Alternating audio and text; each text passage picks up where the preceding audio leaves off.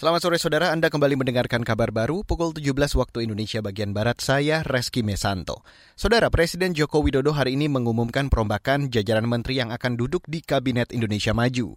Joko Widodo memasukkan empat nama baru dan dua nama lama untuk menduduki jabatan menteri. Di antaranya Tri Risma hari ini sebagai Menteri Sosial, Sandiaga Uno sebagai Menteri Pariwisata dan Ekonomi Kreatif, serta Budi Gunadi Sadikin sebagai Menteri Kesehatan. Ingin mengumumkan menteri-menteri baru yang akan duduk di anggota Kabinet Indonesia Maju. Yang pertama, Ibu Tri Risma Harini. Dan saat ini, Bu Tri Risma Harini akan kita berikan tanggung jawab untuk menjadi Menteri Sosial.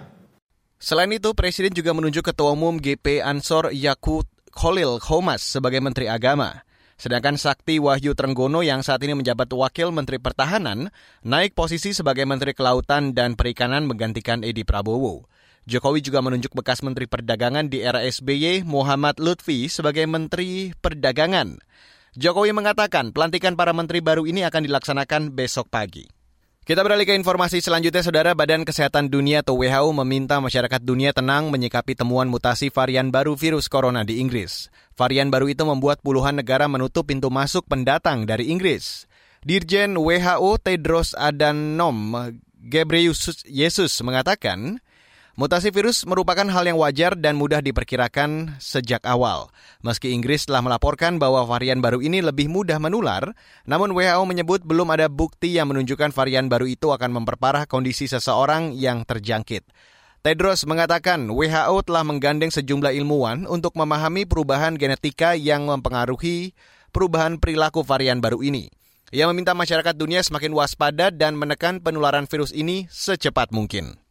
Sementara itu, penasihat senior untuk Direktur Jenderal WHO, Dia Satyani Saminarsih, meminta masyarakat lebih meningkatkan pencegahan terhadap virus ini. Sejauh ini belum ada bukti bahwa mutasi virus corona yang ditemukan di Inggris lebih membahayakan dari sifat virus aslinya. Tapi sekarang dengan tambahan mutasi ini, uh, itu menjadi kita harus ekstra.